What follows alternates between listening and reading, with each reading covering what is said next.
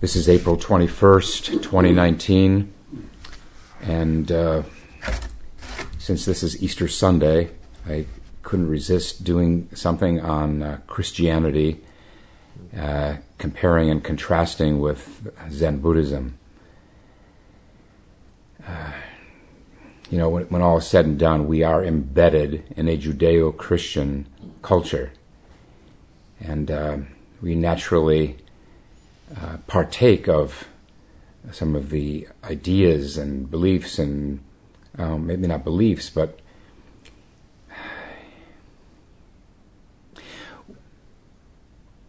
when, when, when we were kids, we had no religious upbringing at all. We never went to church. We never heard any kind of mention of religion in, in our family. And uh, I grew up with a certain, at first, bewilderment at the tenets of Christianity and then contempt. And uh, I think, I like to think I've outgrown that. Uh, the contempt, still some bewilderment. Um, the, what, what always seemed just bizarre to me was that that people could believe in an, um, an all knowing, all powerful, all loving God who would allow all of the terrible suffering that we've seen throughout history. That just never made any sense to me. The other thing that always caused a kind of short circuit in my mind was that Christ died for our sins. I have never, I still don't understand that statement.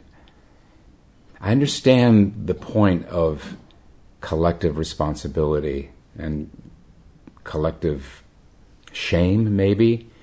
Uh, I think of our great historical burden of slavery uh, and the case for reparations. Uh, because even though uh, none of us, to our knowledge, was around then, uh, there is a collective, is a way in which we uh, have benefited, even as we are we are afflicted with the the awful karma of slavery as Americans. We also have benefited uh, from slavery, just starting with, with economically but that Christ died for our sins. And then there's also just the whole thing of sin. Uh, I'm told by my wife, who uh, whose whole education before college was in Catholic girls' schools, that there's this idea that of children being able to sin. Um, that uh, they're they they have some kind of in the in the in the tradition Catholic tradition they have some kind of dispensation where they they don't go to hell for their sins little you know little children innocent children but they go to purgatory. But still and then I just put it all aside all of this um, bewilderment at this world religion recognizing that it is a world religion. There are hundreds of millions of people who believe in the Christian faith, and and that there must be something to it. In my uh, contempt phase, I uh, when I was just out of college, I uh, set my sails for San Francisco, which was kind of the end of the rainbow in those days, 1970, and uh, found myself at the uh, San Francisco production of Hair. And uh, I very proudly wore a T-shirt I had bought uh, that said in big letters, like like Superman script, wide at the top and then going down at the bottom, "Jesus saves." And and I did it in a sneering way because I didn't know that there was a lot of Christian um, uh, faith uh, in in in hair. At the end of the play, uh, the actors invited us to everyone to come up on stage to hug, and uh, so I I found my way up there, and and I was you know exalted from this wonderful musical, and uh, the uh, the lead singer, the lead actor of the Hair production, when we hugged, he he stepped back and he looked at my T-shirt and he said, "Yeah, that's far out, man. That's cool. That's great." And I I felt a, a kind of shame that that he he was someone of faith, and uh, I was just sneering at faith, uh, and that that kind of rattled me uh, a bit uh, because we had connected in a certain way, the way audience members and performers do, and then uh, I had kind of breached that connection with my immature sneering.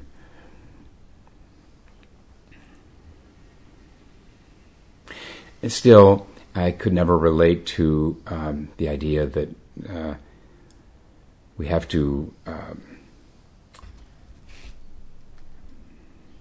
we have to find our salvation in Christ. One, what appealed to me, one the first thing appealed to me about Zen is uh, that there is no God concept, and that uh, we are enjoined to look inward, look to ourselves. And for a while, there too, I felt um, that some kind of pride that uh, over that.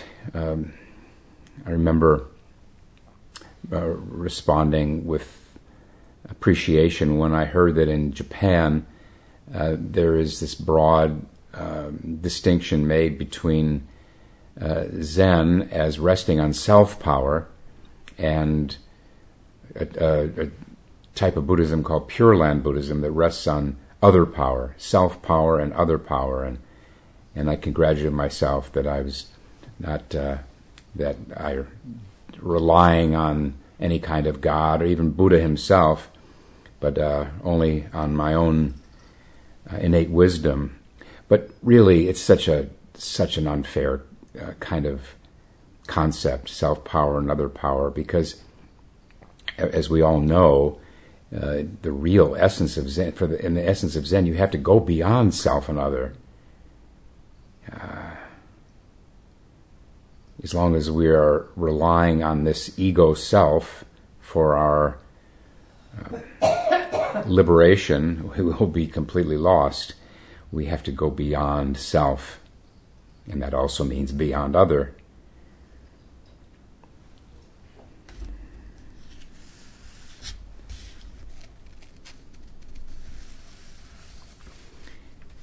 Um, and then I learned about this idea I don't know, only about 10 years ago that, uh, that what we refer to so often as our true nature, Buddha nature, original self, uh, original mind, essential nature, all of these uh, synonyms for um, this ineffable, transcendent reality. Um, that in original Buddhism, there weren't there weren't these these these concepts. Uh, from what I've read, it was only until a couple hundred years after the Buddha, when the Mahayanists came up with these these terms, and uh, I think there's a lot of wisdom behind uh, innovating, coming up with these terms, uh, because without them, uh, the essential truth of the Dharma shunyata, no self, no thing, uh, can seem awfully abstract and remote and cold. So it seemed to be a wise thing to come up with these terms to point to what really is nothing, no self. Our true self is no self, our own self is no self. We recite it in the chant. It's just a different way of looking at it.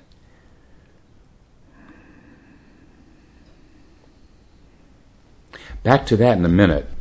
Uh, but just as I was appreciating that today is Easter Sunday and that uh, most people uh, in the United States are acknowledging it, if not honoring it completely. Uh, and then the irony of the run up to Easter Sunday having the Cathedral of Notre Dame burn. And I found this article uh, by Christopher Caldwell. He's uh, the author of a book called Reflections on the Revolution in Europe Immigration, Islam, and the West. And he wrote this just yesterday. And the title is Why Did Non Believers Grieve for Notre Dame? I'm going to read just a few little extracts from here uh, to to make the point that uh, there was something very important that people were grieving. Uh, important phenomenon that is so many people grieving in France and, and, no doubt around the world for the burning of Notre Dame. He described young people congregating on the banks of the Seine, some weeping, certain of them sang and prayed. He said it brought to mind Philip Larkin's poem, Church Going, which evokes people gravitating by instinct to a disused church after religious doctrine has died out. And he says one could be forgiven for asking, why? It says, for centuries, French people revered their cathedrals, priests, and relics but they haven't always. After the French Revolution, Notre Dame was used as a warehouse. And they haven't lately. Just 6% of French people go to Mass, down from 35% half a century ago, 50 years ago. Is there a latent Catholicism in France that we fail to see? Or are these only expressions of inchoate religious impulses. This, uh, what he describes as a drop in religious participation in France, is something I've read everywhere is going on uh, in the world, all through the West anyway. Um, not to mention Japan. Uh, when I when I uh, left Japan, both of the roshis at, at the two temples I trained at said to me, Zen is dying in Japan and being reborn in the United States. Um, but now we see signs that it could even have uh, have crested in the United States. Uh, judging by attendance at sittings here, and um, are still big, um, but uh, so few young people come to sesshins.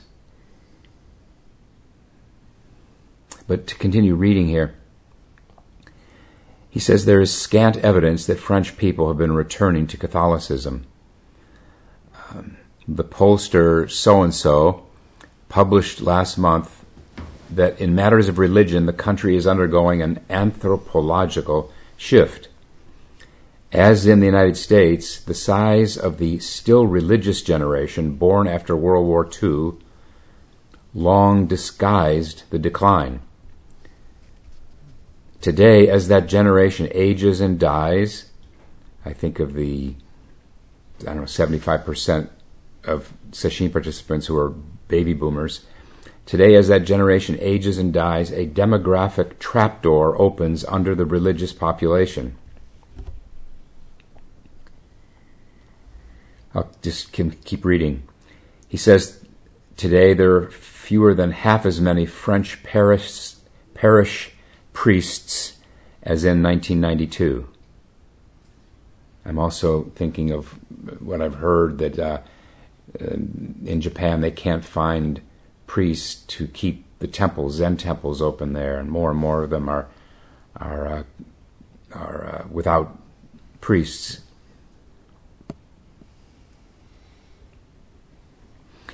And he, he says, perhaps these French ex Catholics, while sadly cut loose from their cultural and religious moorings, have gained access to a, a compensating sophistication? Au contraire. The, the alternative to Christianity, Mr. Fourquet shows in his books, has not been lucidity. It has been gaga conspiracy theorizing. A third of French people, 18 to 24 years old, believe that airplane contrails have been seeded with hazardous chemicals. I heard that even from a Sangha member here. And that the United States military can provoke storms. Uh, versus only 7 or 8% of those over 65 who believe such things. Uh, the decline of religion does not seem to have grounded people in something more true. This is, this is fascinating that uh, as fewer and fewer people uh, participate in religion, more and more of those same people believe in what he calls Gaga conspiracy theory, and that's an, that's a, another topic I'm going to tackle in an upcoming Teisho. And then he says that is partly why the fire at Notre Dame shook so many to the core. Objects and traditions bound up with religious belief lend a feeling of sense and stability. For believers, they are a reinforcement. For non believers, they are a substitute. Notre Dame is perhaps the greatest such object in Europe. It is a consoling relic for believers and non believers alike. So he seems to not take a position so much as just acknowledging that it serves a purpose, that the these big cathedrals and, and, and religious uh, structures and institutions generally have serve a purpose of, uh, he says, giving a feeling of sense and stability. Well, that's better than nothing. Um, but how much f- further uh, is the promise of, of real religious um, practice? And that's where what leads us to an article uh, by Robert Inchausti, I N C H A U S T I, Robert Inchausti, uh, about Thomas Merton and a more sophisticated uh, understanding of Christianity. And this was this was a thrill to me to read this this morning it's called Thomas Merton's Apologies to an Unbeliever. And it, the, the, article is from 20, 2008, 11 years ago.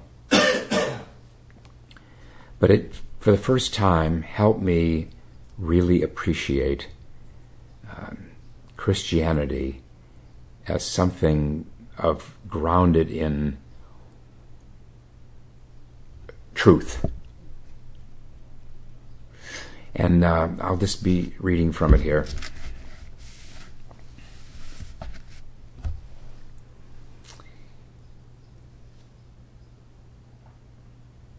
And he starts with a quote of from Kafka, Kafka's diaries.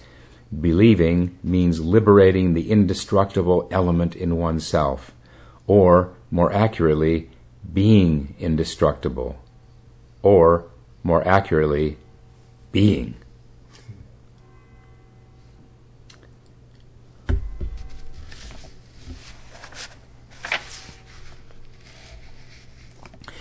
It begins In the year he died, the Trappist monk and best selling author Thomas Merton published an essay addressed to, quote, unbelievers, apologizing for the inadequacy and impertinence of what had been inflicted upon them in the name of religion. It was not just because the manipulative antics and vaudeville of the defenders of the faith embarrassed him, but also because it seemed to him that their defenses constituted a falsification of religious truth. Faith comes by hearing, says St. Paul, but by hearing what? he asked. The cries of snake handlers? The soothing platitudes of the religious operator? One must be able to listen to the inscrutable ground of one's own being. And who am I to say that the atheist's reservations about religious commitment do not protect in them this kind of listening. to take away a couple negatives there, he's suggesting that uh, atheists uh, possibly are find this as a kind of protection. Their their disbelief as a kind of protection from those snake handlers and re- soothing platitudes. And then he goes on, Merton, quoting Merton, while I certainly believe that the message of the gospel is something that we are called upon to preach, I think we will communicate it more intelligently in dialogue. And now the author, Inchausti, continues Merton asserted that the religious problem of the 20th century was not only a problem of the growing number of unbelievers and atheists, it was also a problem of believers who had substituted comfortable cultural illusions and cheap grace for authentic discipleship.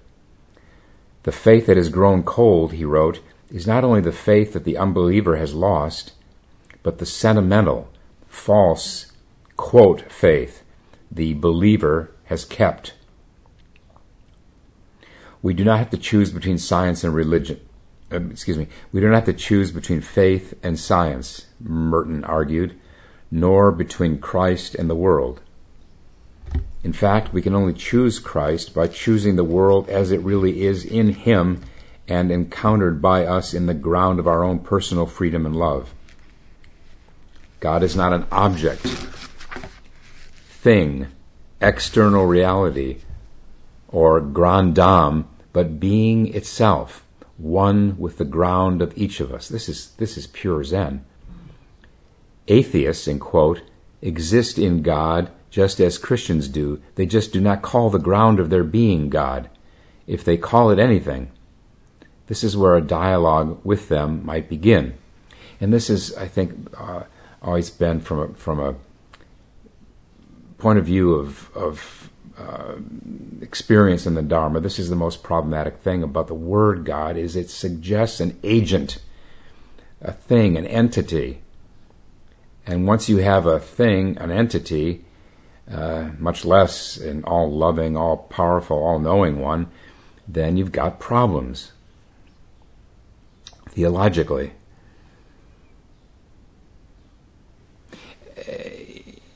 We, we, one can argue that uh, this more sophisticated understanding of God is something of the ineffable, what is beyond our, our comprehension, uh, that that is really not different from uh, these terms we use Buddha nature, true self, and everything like that. But the problem is that I think, okay, one can say, sure, well, true self also could be taken as having some agency, some some self there, but uh, but it's I think less. At least those of us raised in this culture were less likely to see that as an agent. Any of those Buddhist terms as an agent than we are to see God as an agent. We've seen too many paintings and other portrayals of God with his gray beard and up in the heavens.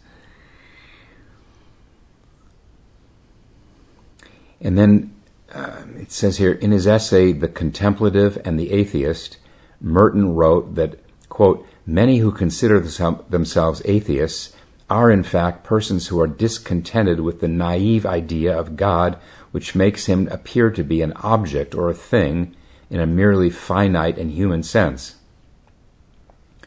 But those who are familiar with the apophatic tradition in theology and mysticism are fully aware that the temporary or permanent inability to imagine God or to experience Him as present, or even to find Him credible, is not something discovered by modern man or confined to our own age. Um, this word apophatic sent me scurrying to the dictionary, and uh, and here's what I came up with uh, online. Actually, uh, apophatic theology, also known as negative theology, and this is what it says: attempts to describe God by negation. That's what apophatic theology is describing God by negation. Uh, I think of uh, the Buddha saying, not this, not that. Again, appreciate that uh, he didn't make the next step to Buddha nature or true nature. He just kept to the negation. Not this, it's not this, it's not that. It was later that it became put in the positive. So the apophatic theology is attempts to describe God by negation. In Orthodox Christianity, uh, a theology, apophatic theology, is based on the assumption that God's essence is unknowable or ineffable, and on the inadequacy of human language to describe God. That's, that's Zen. Whereas the opposite, the opposite of apophatic theology is cataphatic theology, belief in the incarnation through which God has revealed himself in the person of Jesus Christ. There. That was a, quite a revelation to me uh, to understand that there are, it clarified the, the respect that I have for those in Christianity who don't just look to uh, Jesus to solve our problems um, and things like that.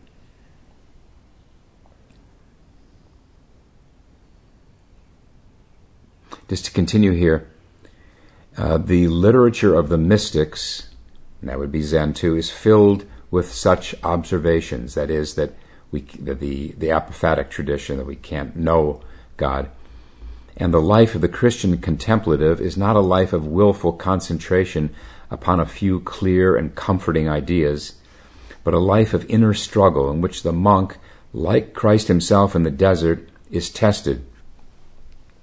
In fact, Sam Harris, in the last half of his book, End of Faith, he's one of the best known uh, atheists uh, in contemporary literature. Sam Harris acknowledges the possibility of an agnostic spirituality that takes religious experience seriously in the form of a secular phenomenology.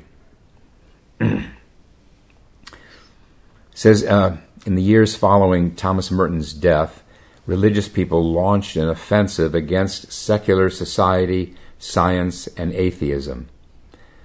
Their primary weapon was a rigid, reductive, biblical literal, literalism. This new passionate doctrinal rigidity ultimately gave birth to the backlash of militant atheisms we are now currently experiencing. This is this is helpful to see the the uh, thesis, antithesis, and and well another antithesis, um, the back and forth, the reactions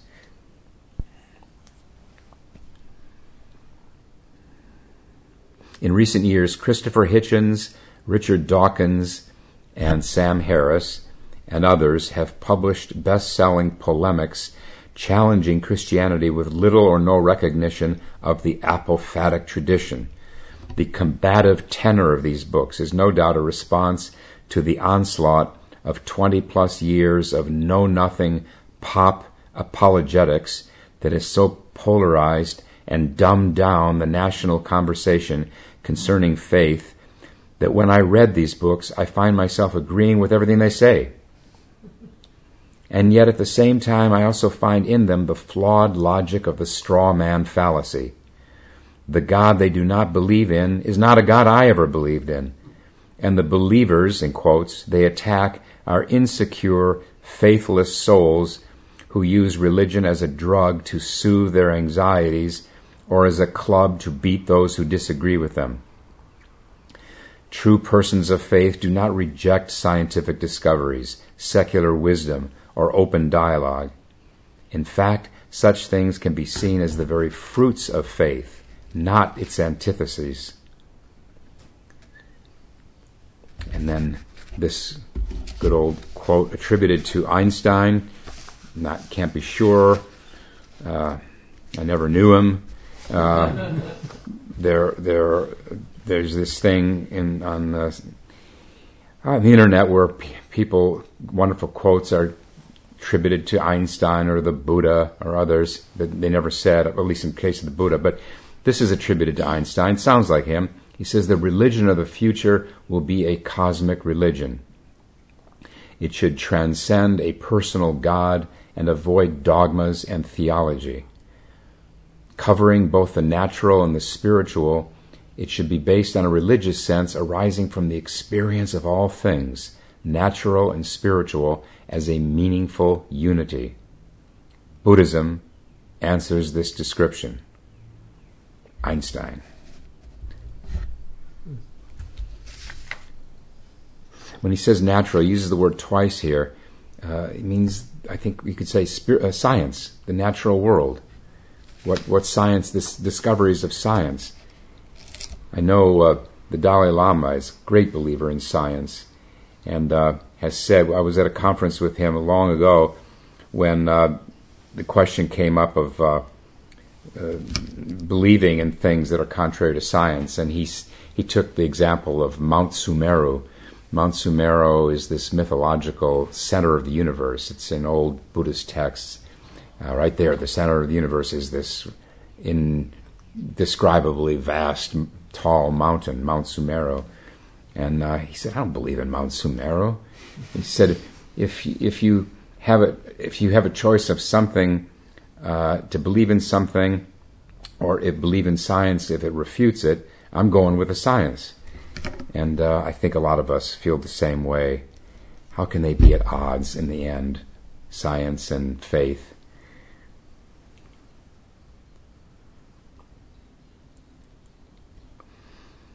And then he continues to quote Merton what the Christian contemplative learns is not a clearer idea of God, but a deeper trust, a purer love, and a more complete abandonment to one he knows to be beyond all understanding. This is this would make such a difference if when when Christian theologians are challenged about how an all loving, all powerful, all knowing God can allow such suffering in the world, if they could just take a page from Bodhidharma and say, I don't know. But instead, going into these convoluted intellectual kind of rationalizations of it, would make such a difference. There, done. I don't know. I don't understand. There. That's the source of all understanding.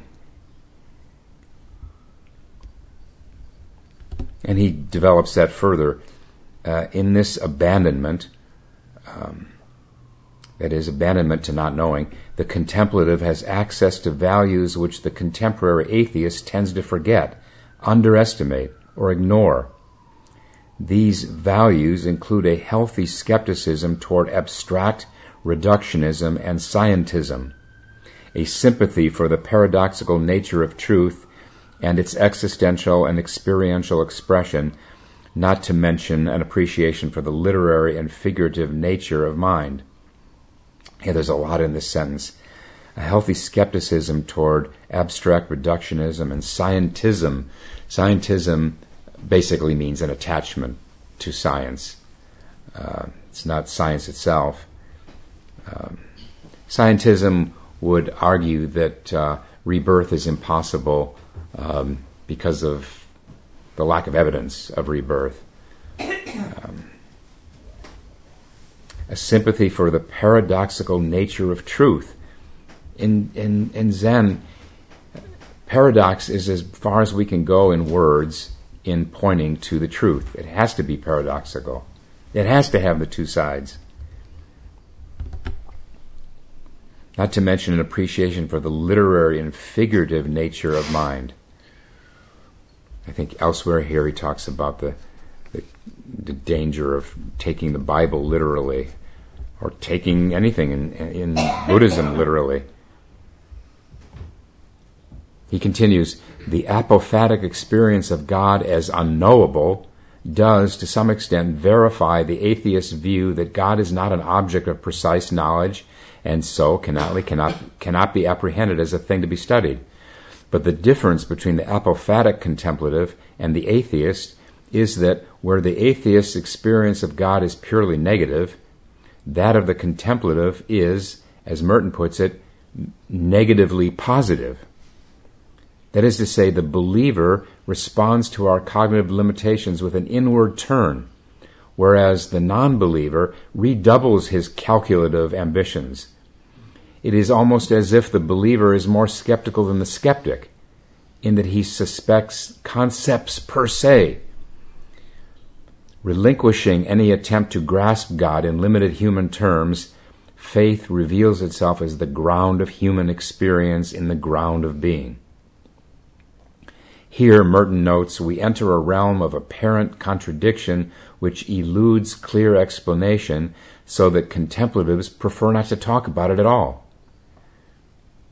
Indeed, in the past, serious mistakes have been made and deadly confusion have arisen from inadequate attempts to explain this mystery. It's just what I was I was saying, where if you raise these basic questions about doubts about Christ, Christian belief, you can find yourself drawn into a bramble bush of uh, conceptual rationalizations. And then the author here says this is why the Tao that can be named is not the eternal Tao and why St. John of the Cross finds the fullest expression of his experience of the divine in nothing.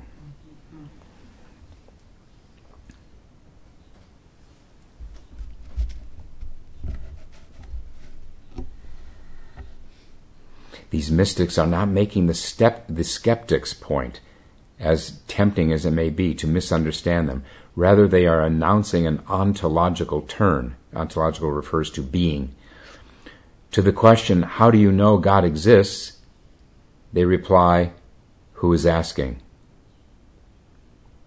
This is not as much of an evasion as one might first think, but a call for a shift away from epistemological priorities to psychological and ontological ones.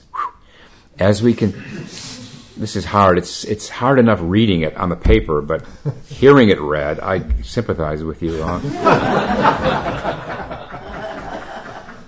As we can see in any good poet, psychoanalyst, or Zen master, the first step in any deepening of awareness is to question the illusory ground upon which the Cartesian egos hold forth. If the skeptic fails to take this move seriously, or the believer, in quotes, refuses to acknowledge the validity of the skeptic's reductionist alternative, then the dialogue is over and the polemics ensue. When Merton wrote this essay in 1968, he believed that it was time for the Christian consciousness of God to be expressed in more contemporary language.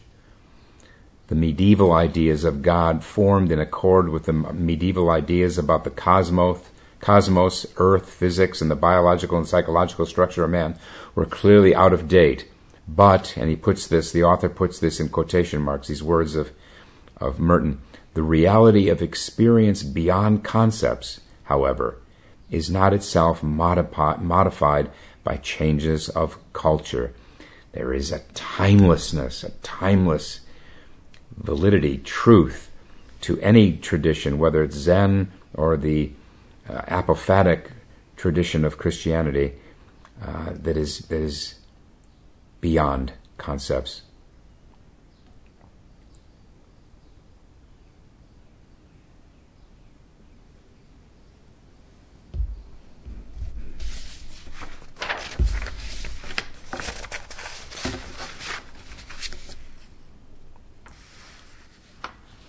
And then just to um, a little bit here from an article uh, by David Brooks called The Neural Buddhists. And this is also from 11 years ago. Just to pluck out a couple of paragraphs. Uh, my guess is that the atheism debate is going to be a sideshow. The cognitive revolution is not going to end up undermining faith in God, it's going to end up challenging faith in the Bible. That's the other thing. Boy, if you if he's like shooting fish in a barrel to challenge people who believe in the literal uh, teachings of the Bible.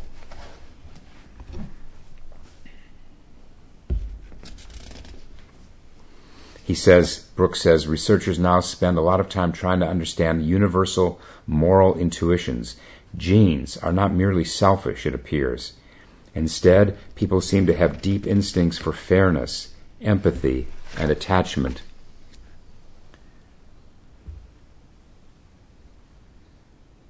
And then he says this new wave of research will not seep into the public realm in the form of militant atheism. Instead, it will lead to what you might call neural Buddhism. And then he, he outlines that. First, the self is not a fixed entity but a dynamic process of relationships. Second, underneath the patina of different religions, people around the world have common moral intuitions. Third, people are equipped to experience the sacred, to have moments of elevated experience when they transcend boundaries and overflow with love. And I think that's what was happening on the banks of the Seine River when people, even the so called atheists, the non believers, found themselves in tears. To their surprise, their amazement, I heard on the radio accounts of that because of what it symbolized, what Notre Dame symbolizes this uh, religion as that which is beyond what we can apprehend with our conceptual mind. Faith. It was, of course, there was no, no faith could be lost by the burning of a cathedral, but that's how it came, became conflated in people's natural um, re- re- reflex response to seeing it destroyed is somehow uh, seeing faith itself, their their faith, under threat. There have been, uh, I've heard, I don't can't speak with as an authority, but I've heard that the big monasteries in Japan have burned down over and over again and been rebuilt. It's wonderful to see the impulse uh, to rebuild um, Notre Dame. All right, our time is up. We'll stop now and recite the four vows. Happy Easter.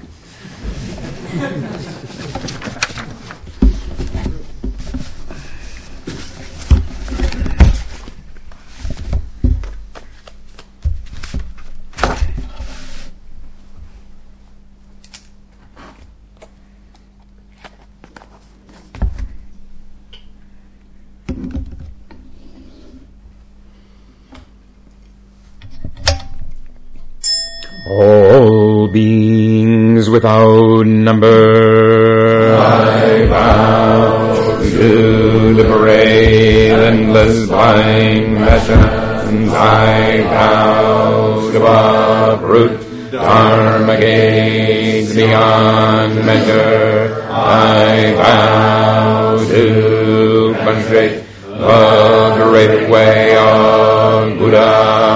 I vow to attain beings without number. I vow to liberate endless blind passions. I vow to uproot dharma gates beyond measure. I vow to penetrate the great way of Buddha. I vow to attain all beings without number. I vow to liberate endless blind passions. I vow to uproot dharma gates beyond measure. I vow to penetrate the great way of Buddha.